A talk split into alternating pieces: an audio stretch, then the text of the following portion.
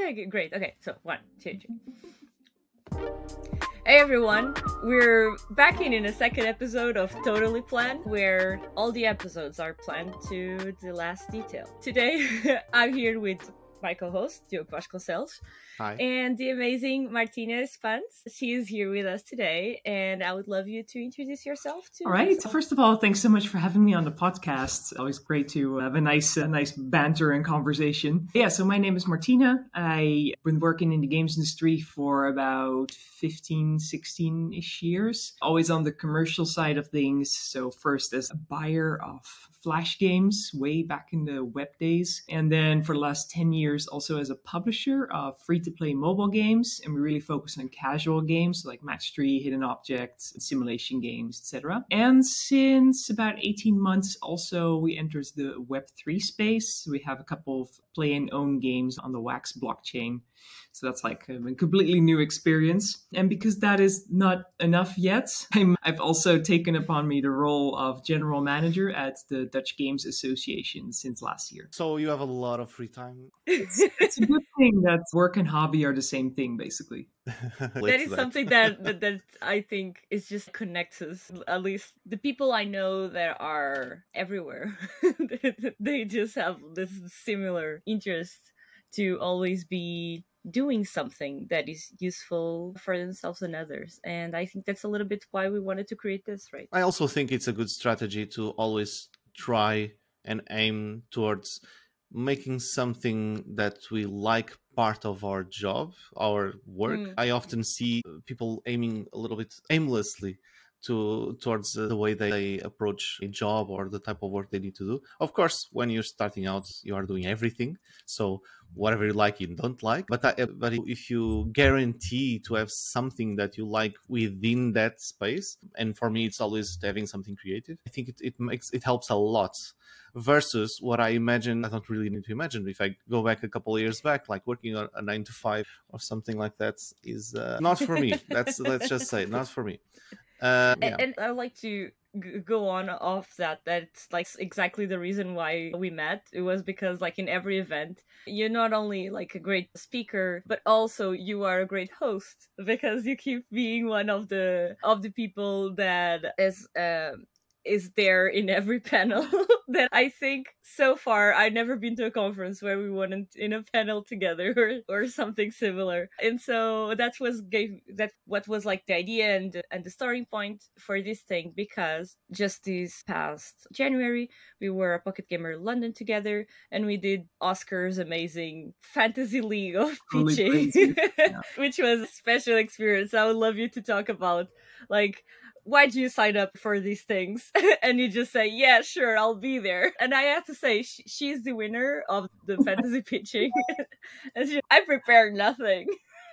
and I have these ideas. And I'm It was even worse. It's like I had a little bit prepared and I wrote it down on an old fashioned piece of paper and I left it at home. I was like, forgot mostly of what I wrote down. It was like, I'll just wing it.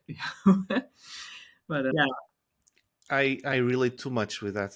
I relate too much. I think that's Uh, exactly the spirit of things that we do because, and apparently the spirit of Pocket Gamer for us all because that's what Diogo did to me in 2020. What did I do, Mafalda? I didn't do anything.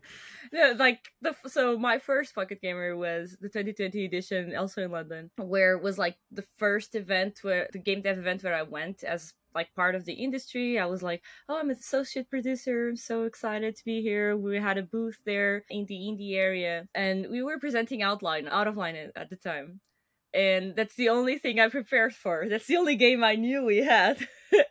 and so like first person come to our meeting and Diogo's talked about out of line and did that pitch and then Diogo's like, oh, but wait, there's more. There's this new game we never talked about that's called like Smee Shop and like I never heard of that before. And and you just pitch it to that person and I'm like, oh interesting. Winner Monkeys have a new game.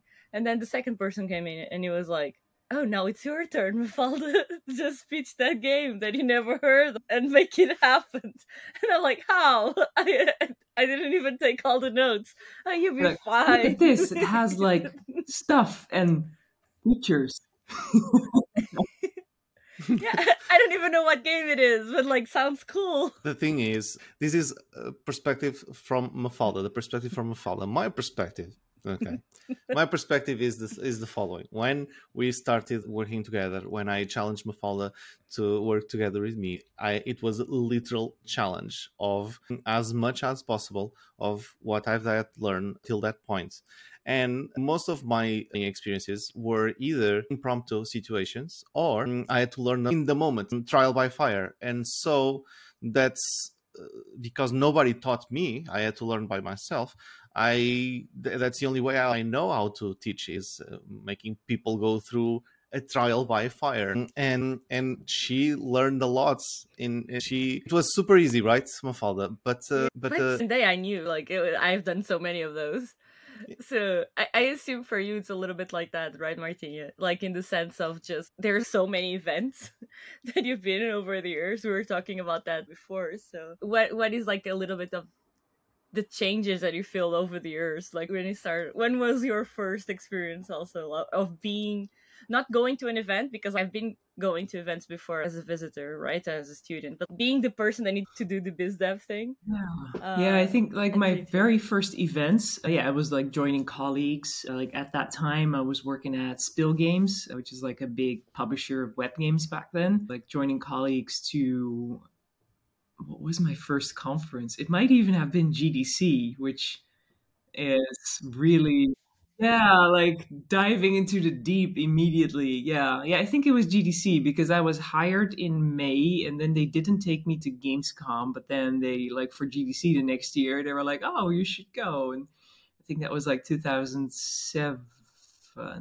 So this year will be my 14th Oh no, there was the pandemic in between. But yeah, it will be my. Th- am I calculating correctly when I say it will be my 13th GDC? I think. Anyway, yeah, but like quite shortly after already, they were like, "Oh, you can do this on your own." So I think I actually, when I did my first talk at a conference. I was invited to speak at nowadays the conference is called DevGAMM, but that back then because it was all flash games, it was called FlashGAMM. And it was in Kiev. It must also have been end of 2007 or something, around October, November or something. And I was uh, invited to speak. And yeah, I remember like being very nervous about it and like over preparing everything. But yeah, that was basically I was really thrown into the deep. And it was what also made it quite hard is that because it was in Kiev, there was also I was being live translated. And I remember that the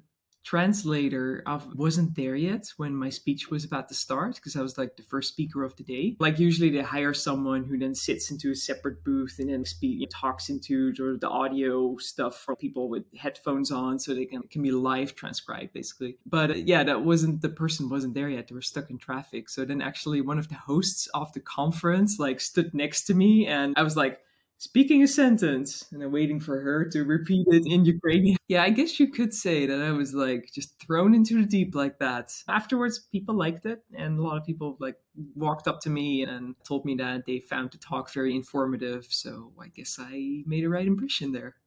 Yeah, I think that's one of the best things when you're like, okay, nervous, go for it, and maybe you think. I would say so in in Helsinki when we are doing like the PechaKucha, for example, like I I was like, oh, maybe like this is like too short. It doesn't have anything to show for it, or are really like people find anything here useful when I did it, and then just like having people coming to you and they're like, oh no, wow, I never thought about this way, or it was very interesting, or it gives you like a boost for next time. Now it's, oh, I'm going to do all the conferences and I'm going to speak yeah, everywhere, I mean, it's, right? It's a good way of profiling yourself and showing that you know your stuff, right? And it's even if there's, if it's a very small room and there's only 10 people in that, in that room, then at least the 10 who are there are really there to listen to you. And you can really make very valuable connections with that. So yeah, I've, I always, almost always say yes to an opportunity to speak somewhere.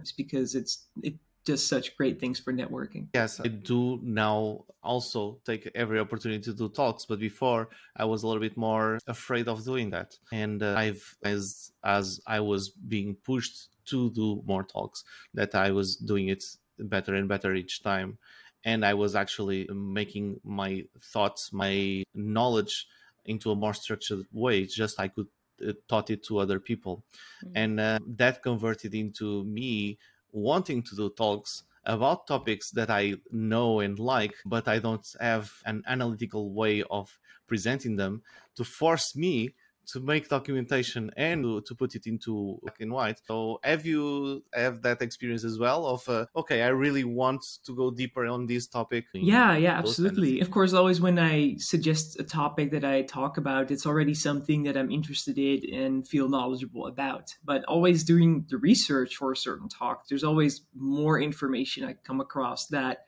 I didn't even know yet, or like more fun facts or in it or something. And so, yeah, it also applying for a speaking slot that way about that topic also helps you to really, yeah, it gives you basically a good excuse to dive deeper into a topic you already want to know about.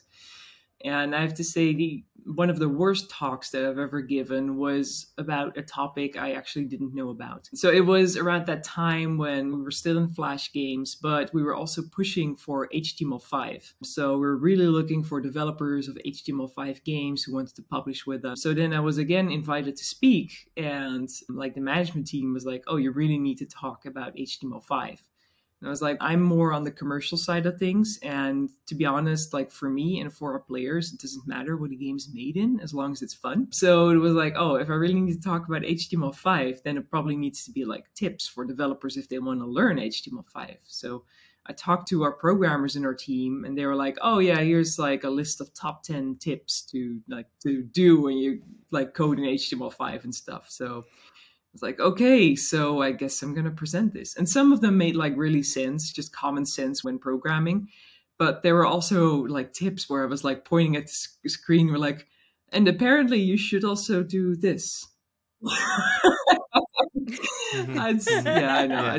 I, also, you could notice the vibe in the room. People are like, okay, whatever. And there were like no questions afterwards. And I was like, oh man, this is a terrible talk. I'm never going to do a talk like this again. Like, I only want to speak about things where I feel like, I wouldn't say in authority because that yeah. sounds a bit, I don't know, like too much like I'm, I, I think too much of myself, but at least like topics where I feel that I understand and grasp the whole thing, right? Yeah, I, I, I think I, also if you like that topic in the sense that it's even if you don't understand it, at least you can expose exactly what your thought process about that topic is. Because it can be something like oh i haven't studied too like too much i don't know too much about thing x but i'm very interesting about it. So how am i going about learning this? I'm trying to do this and that. It could be like a talk okay i have a secret i'm gonna share okay?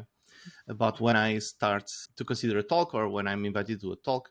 The topic has to be about something that I want to prepare about, but I'm able to do it without any slides or any preparation at all. So I need to feel confident about the topic enough.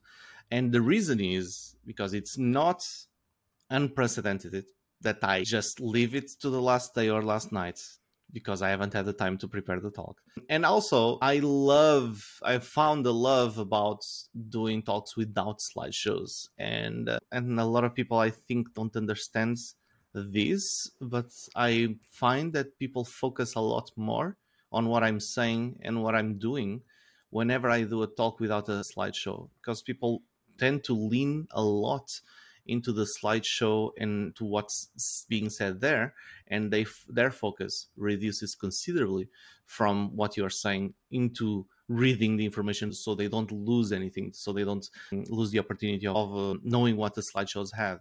And uh, that's why i think the most common question when you're showing slideshows is is the slides slideshow or the presentation going to be recorded or is it going to be available later on? Because people don't want to lose though they don't want the sensation of losing anything. And, uh, and i found that i have a lot more questions a lot more people interacting with me. I don't use a slideshow, which makes conference organizers a little bit uneasy. Yes, sometimes I have two versions of a presentation. Like one I'll the one I'll present at the event, which only has like bullet points on the visuals. And then the other one that I provide later to the conference organizers that has a bit more text on it, like if they want to upload the presentation somewhere, it's like without basically me talking over it. But yeah, what you say is also why I really like the, the 2020 format at Pocket Gamer, where yeah, 20 mm. seconds for 20 slides. Part of it is funny because it's also the timing of the slides is automatic. So after 20 seconds, it's just like boom, goes to the next slide. And some speakers really struggle with that. But on the other hand, I also like it because the rule is there shouldn't be any words on the screen. It should only be like supporting pictures. And that you see that in the speakers that, yeah, it really sparks a lot of creativity, like what they should put on the screen. And like you say, because on the screen are only supporting pictures, people really listen into to, to what the speaker has to say. And part of that is also just because of short formats, right? 20, 20 times 20 seconds is six minutes and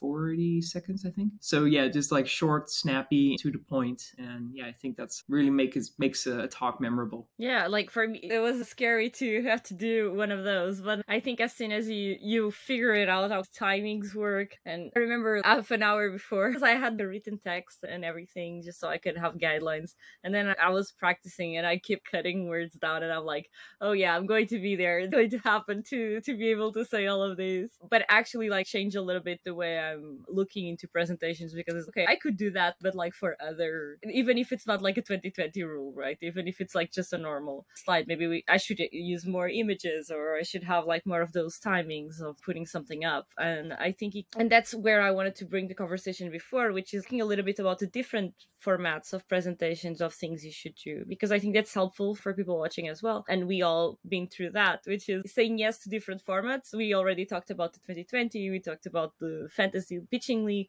but there's there's a lot of more things like you can be just a moderator of a conversation or even again being part of a panel because it's more like conversational. You might have easier easier way to get used to being speaking to an audience.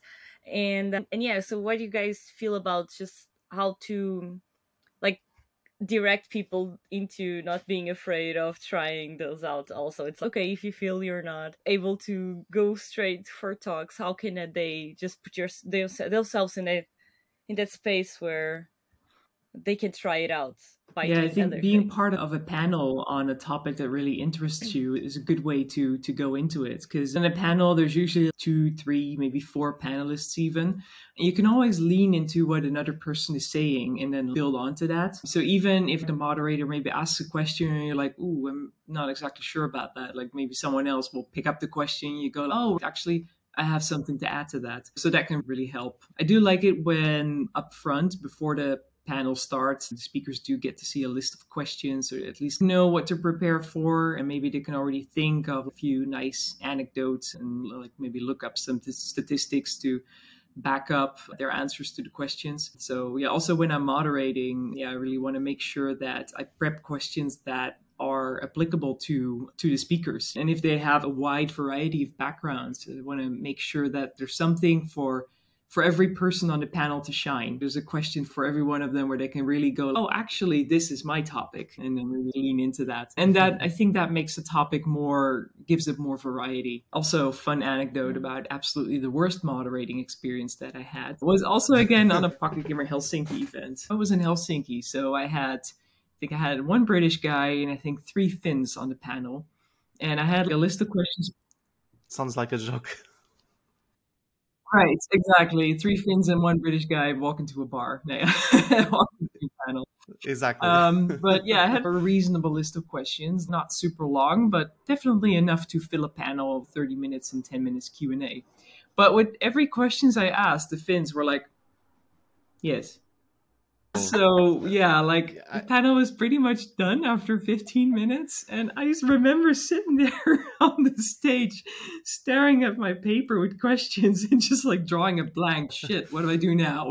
Yeah, there's an expectation, right? There's an expectation of having a back and forth and filling in and giving answers that are a little bit more than just yes, no, or mm. maybe. But I've seen and I've had that experience as well. And it's definitely nightmarish at because you want to do anything about it and you, but you can't really do much. So I, I feel your pain.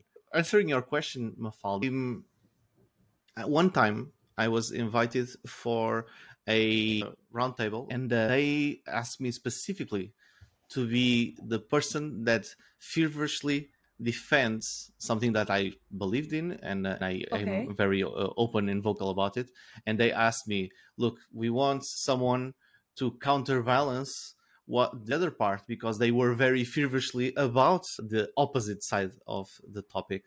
And I was like, okay, I think I can do that. I think it was that time I found out that I'm re- really good at being contrarian about, an, about a certain topic because I, if I'm in the mode of you, you allowed me to be in a mode where I need to go and pull every single thing just to defend my points, I, I will. And I've never had that opportunity before. I tried to be make everyone shine and allowing everyone to talk and everything. And it, it was a surreal experience. I enjoyed it. It was fun. People came to uh, people that liked my, my points uh, came after to me talk about them. It uh, it was more tiring though. Hmm. It, it was m- more exhausting than just flowing and just talking and having a nice chat.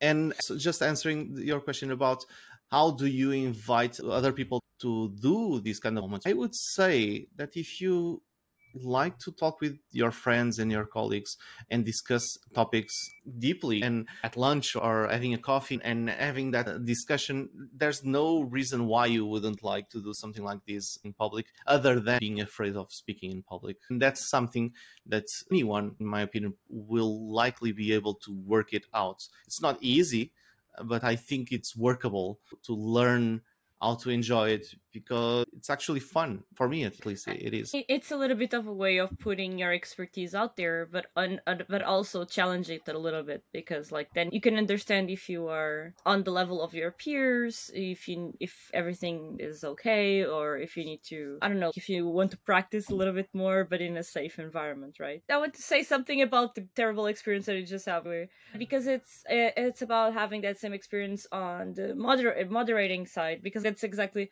like the experience you're sharing, Martino. Okay, I don't have more questions now.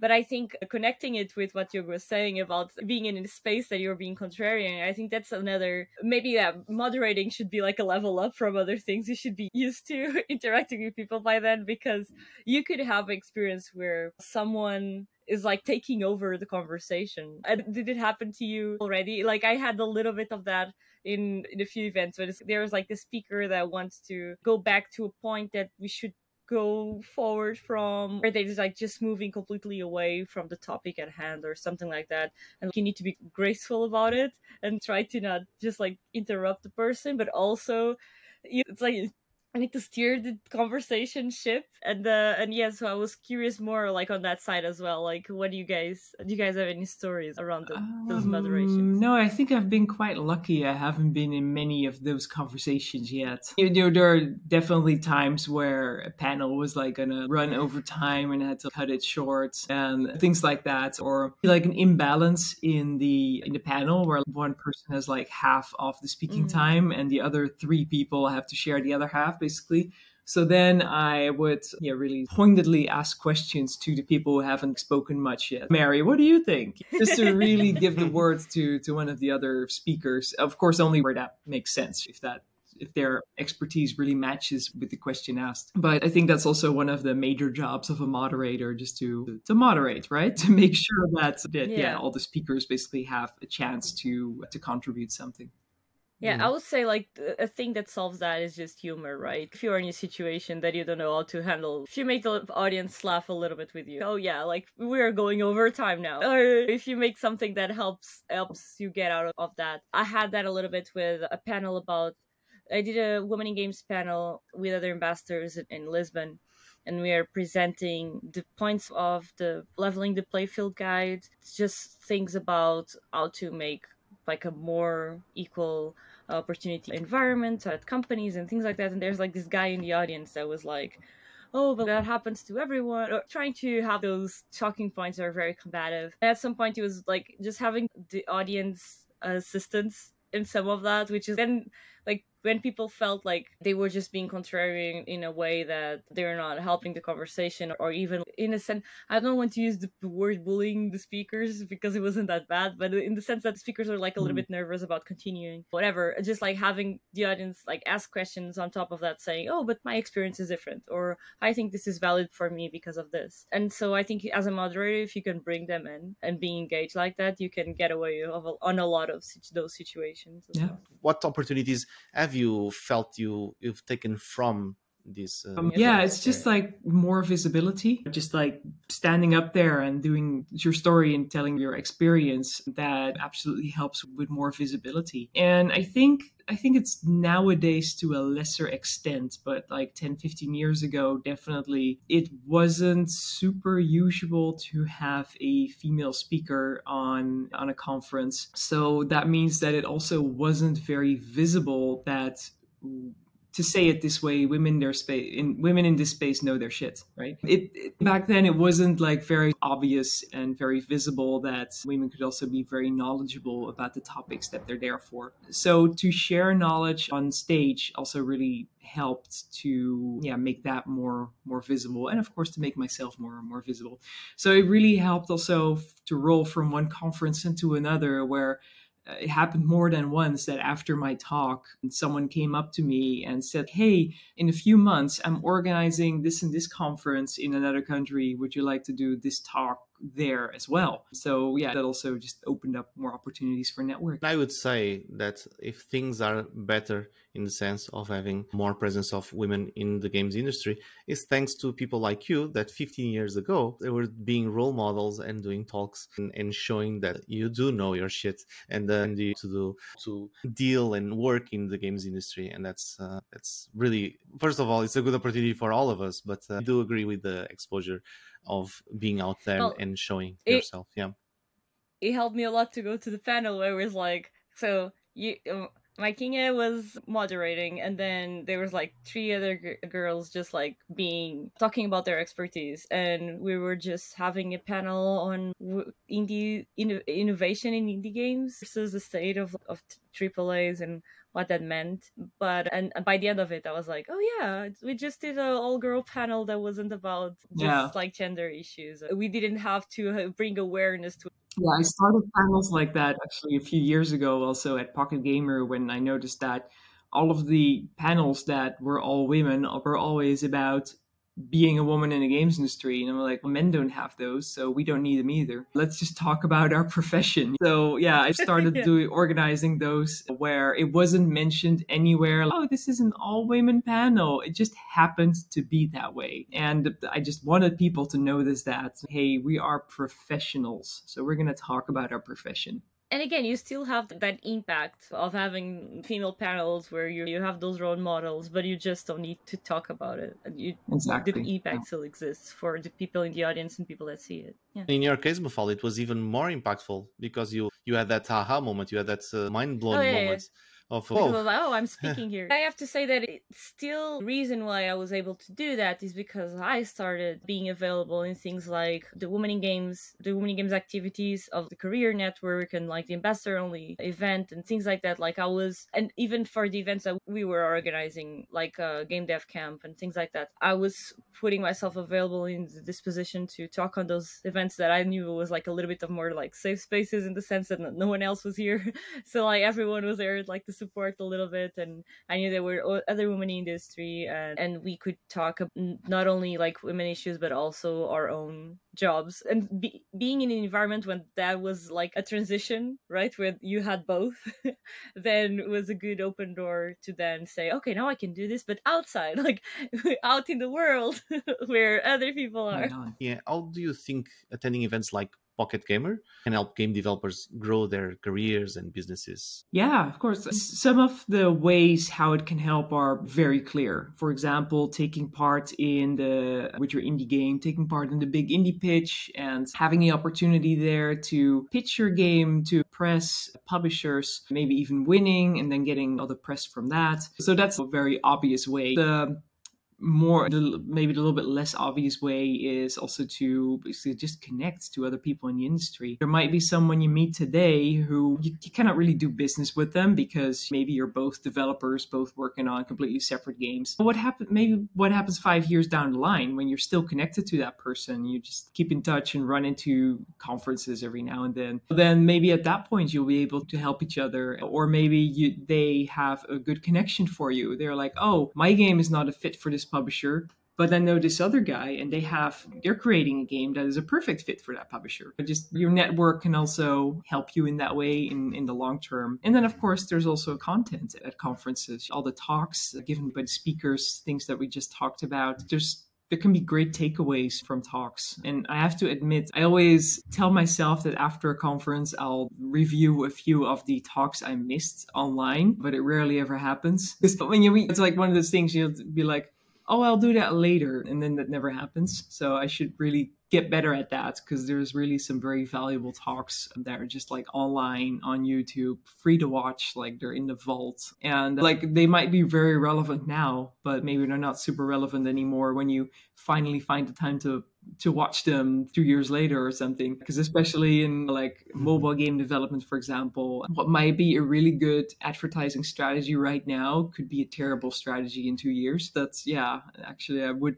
recommends people as soon as content comes online look up the talks that you really wanted to see but didn't get to see and just carve out some time to to rewatch them because uh, yeah you could really re- learn valuable lessons from it. And it's a way to have those lessons put together in a very short amount of time because then you are learning for someone that had to research that that had to go around and then and and I think it's very important to to be up to date in the industry, especially depending. Of course, depends on your role. It's like more or less important, but it's just an awesome because you'll see people maybe more in the development team saying, "Oh, but I don't know, I'm an artist or a programmer. I don't really need to know whatever is the new trend." But if you do, then maybe you have you are more empowered to push back on decisions, to push your ideas forward, because then you can relate to that. You know, oh no, but I've been to this event and like this is the hottest thing right now. We should do definitely do this. Yeah, definitely. And just also looking outside of your own craftsmanship a little bit helps you just get a more well-rounded view of the industry. Yeah, oh, I think that's the most important point actually that you brought because I remember so when I started to have first international events, which seen here was Trojan Horse Unicorn. The my first year there, the best talks I went to were all the ones that I had no idea about. It was like just like VFX type of things that are like I did nothing, and I didn't want to go on that side of the industry. But that was like everything was mind blowing, right? Because it wasn't my path. So, was, oh yeah, they do that, and this is possible, and this is a path, and oh, I should definitely be in touch with this studio or p or person or whatever. It expands a lot of your like just your horizon whenever you know that yeah. this exists and is a thing.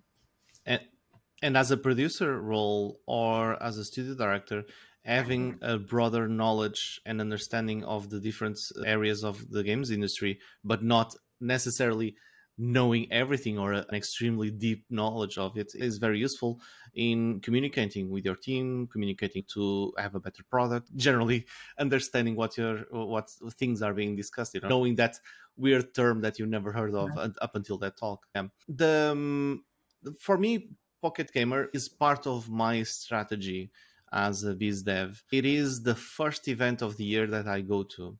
And uh, this has a particular effect, which is the reason I do it isn't necessarily just to either pitch or uh, or have something really ready for January.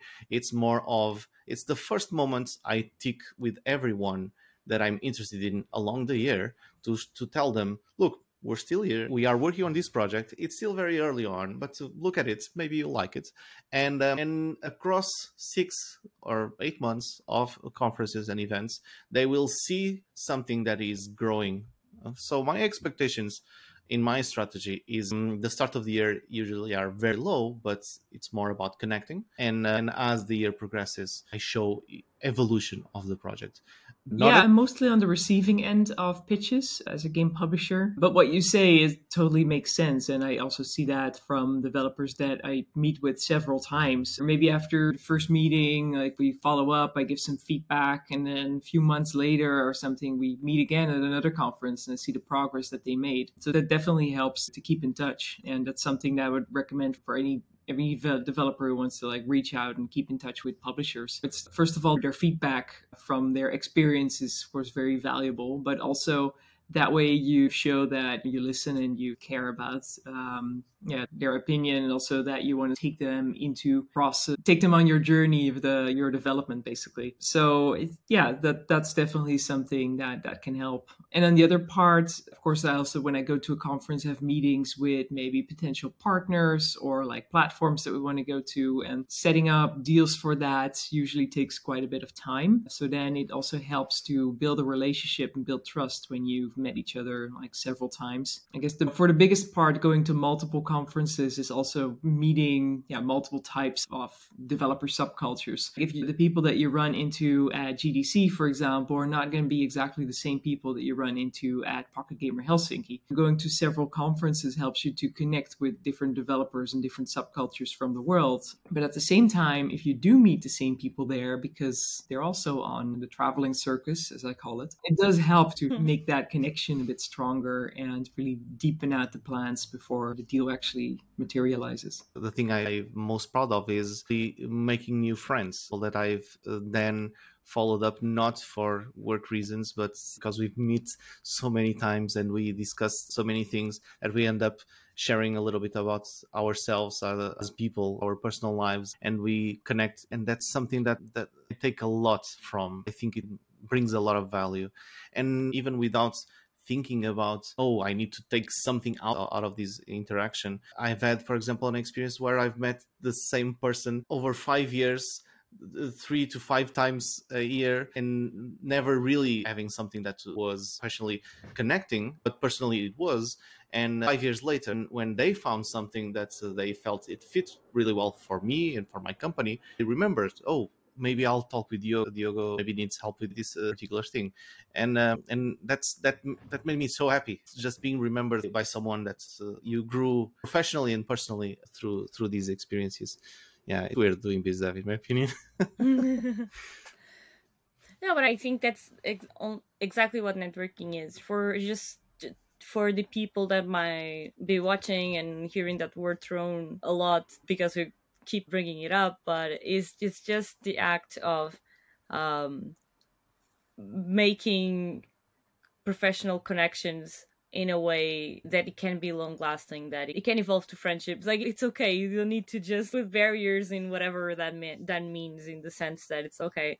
Uh, I'm just interested in this person if they have any value to me because that's a very I would say a little bit dark way to see it is oh i just only if you have exactly the product i want or even uh, only if you are i don't know a publisher or whatever or uh, because talking about pocket gamer specifically for example for us is just Nerd Monkeys was a, is a pc and console studio. So is we're and we and that's a conference that is mainly geared toward mobile despite being being open to their platforms and having other opportunities that's like a main focus and it's still very relevant for us because again maybe one day we need to port our games and then we connect to people from there like on on the mobile side or maybe we have clients that want something more on on the mobile and then we can okay ask around and have those expertise in our in, in our group and and, Yeah. and make cool friends No, absolutely. As you say, that more methodical approach of only talking to people who are like relevant to you or something. I, I always find it hard to connect with those people because you feel that that vibe during the meeting. It's all.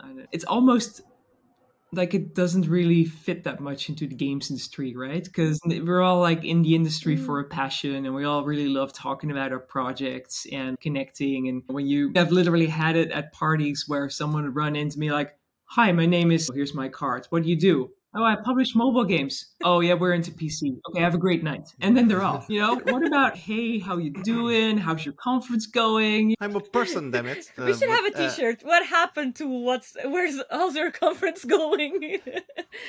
so like people would know. I'll go into why I think that happens in a sense. When I was starting, I had zero idea of what to expect from what networking was.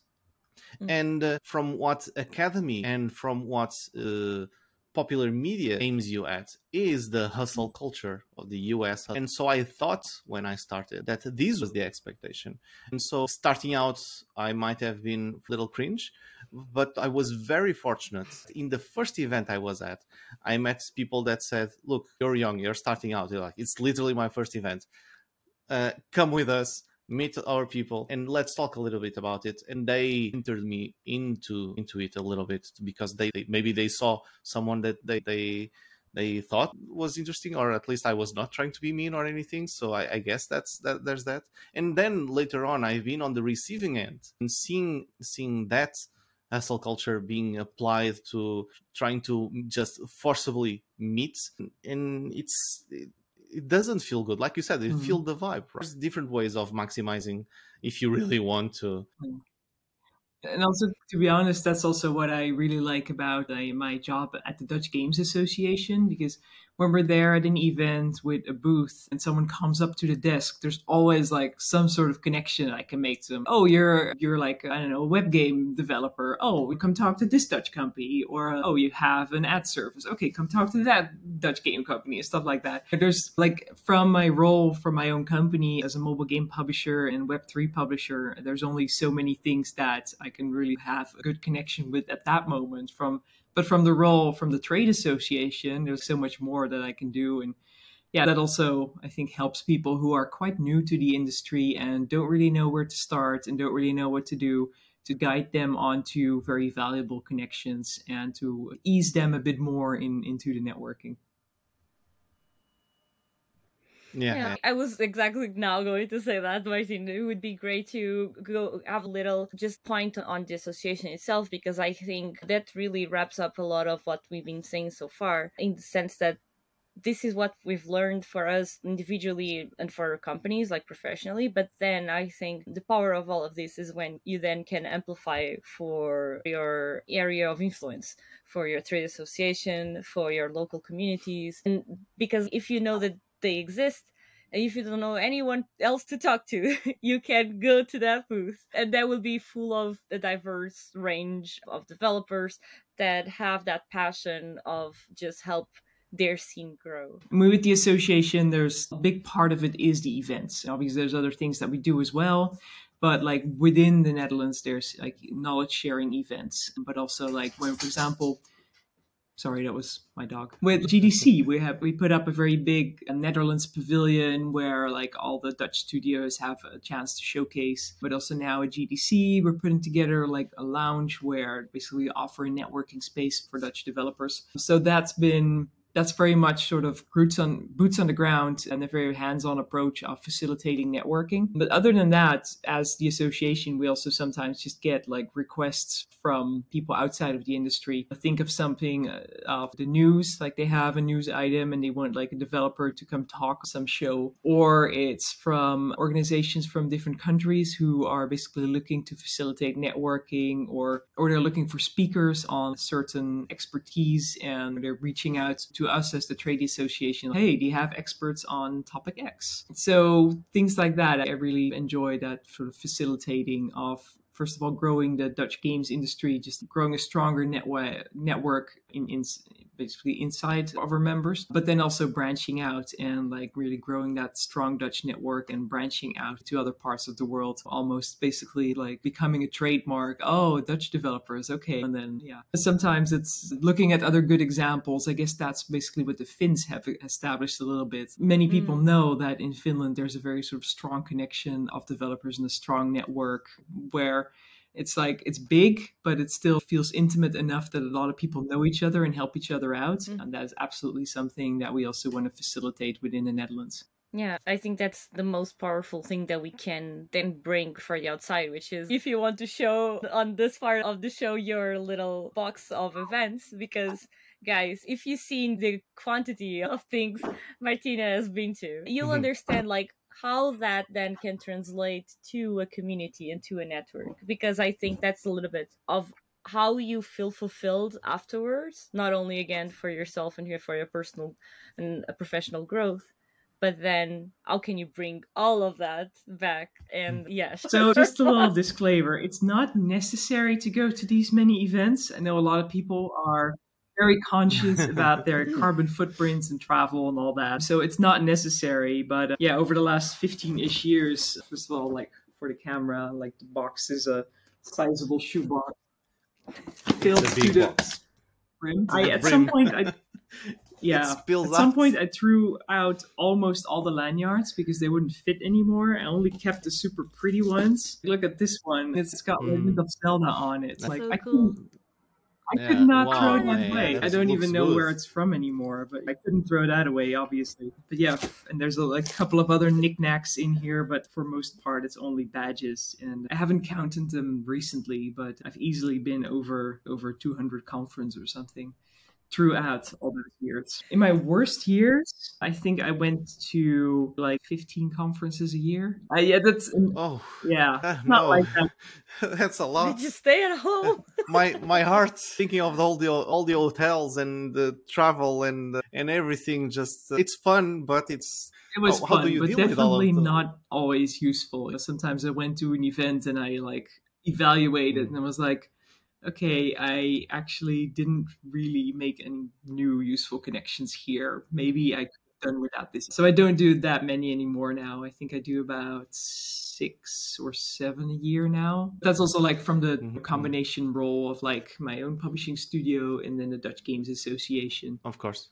And I think that's a way that you can bring that experience to what you do that now with the association for example because it's if a new dev it's like they don't have a lot of traveling budget or cannot go to all the events at least like bringing their expertise of okay so what you're looking for? Okay in this conference maybe it's better for this or for that. And and my biggest advice i haven't been to all of them yet and I'm not by a long shot. And but it would be to go to the local ones first. Just go to your local meetups. Go to whatever is like a games week type of event that you have there. Even if it's like b2 b2c Diogo and i have been talking a little bit about that uh, especially with students. That's like sometimes that's like the first gateway to to get to know people because it's like yeah it can be a b2c event. Maybe it's it's more like gamer vibe there's like streamers there or whatever.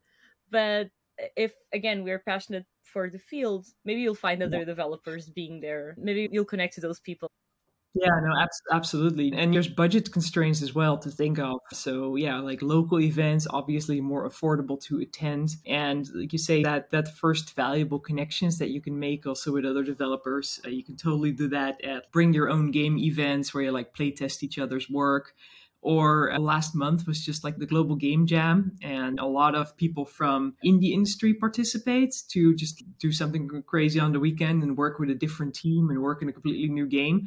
But also students or people who don't work in the industry but for example they're a programmer and they're sort of game curious.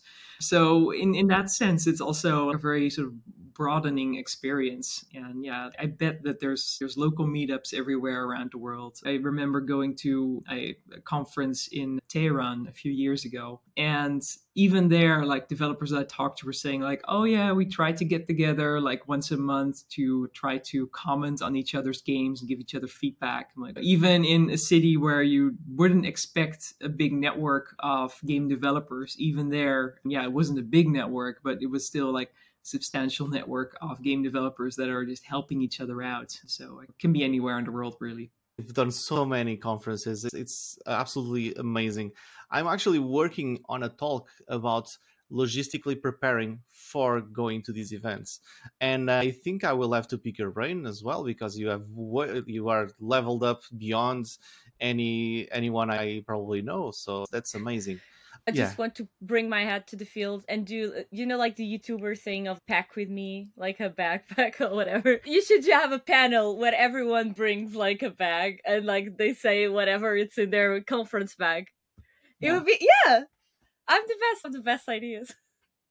I have a very specific uh, way of doing things, and um, to the point that uh, days ago, I, I used the deodorant that I only use mm. during conferences, and uh, but because my regular one had run out, and uh, my mind triggered into you are in the mode of work like uh, and after parties and don't drink too much th- this night like my mind like immediately connected with the smell of the deodorant. So that's how specifically i do these things. It was mind blowing it's really weird. I'm a weird person okay? Don't judge me too much. But uh, i'm going to wrap up with a question. What is so great about Dutch game developers. Tell us what's the most amazing thing about Dutch game developers. Who and uh, where can we follow you? you yeah, know, yeah, yeah. Well, yeah, first of all, like the Dutch game industry has not only a lot of talent and creativity, but also um, a lot of innovation is born out of just thinking differently about games. When you think of Dutch games, a lot of people, of course, think of Guerrilla with the Horizon series. It's also games that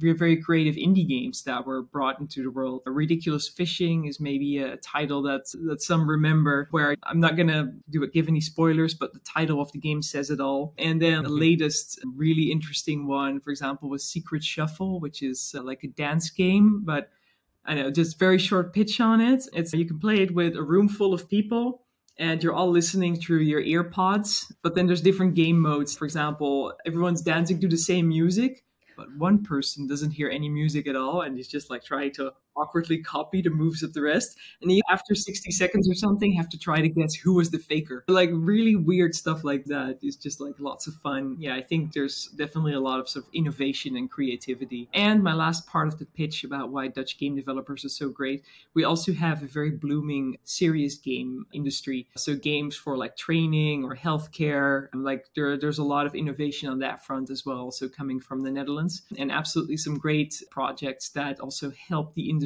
outside of entertainment. So yeah, that's I'll stick to that because I can talk to that I could talk about it all day long. My my socials, I'm mostly active on LinkedIn. You can easily just find me by searching for Martine Spaans. There's not that many, so uh, you can easily pick me out of the list. On I'm not super active on Twitter, but you can find me there as Aston underscore Martin, and that's because I love cars and Aston Martin, Aston Martine. It's it just it was meant to be. It was meant to be. Or if you want to connect any other way, I'm also I can easily be reached by email, and the easiest one of my emails that I can share here is uh, martine at dutchgamesassociation.nl. All right. Thank you so much. Thank you for saying yes for this amazing conversation and for showing the best lanyards ever. Yes, I know. yeah, it's a box. I admire that. That's I know the work and effort that box means. It's incredible. Okay, it's and I'm. I feel very grateful that I've been able to just have all these experiences and all the all these little conference badges should yeah, basically tell me basically where I've been, what I've done in the world, and how many people I've been able to connect with. I'm very grateful for that. So we've uh, reached an hour, I think, and that's the aim of the Totally Planned podcast because we totally, totally planned this. And uh, we gave all the notes to Martine before. She knew how to get into this uh, platform to do the podcast. Everyone, all the talking points were written down. Mafalda was amazing at it. She woke up really early for this podcast, wasn't it, Mafalda?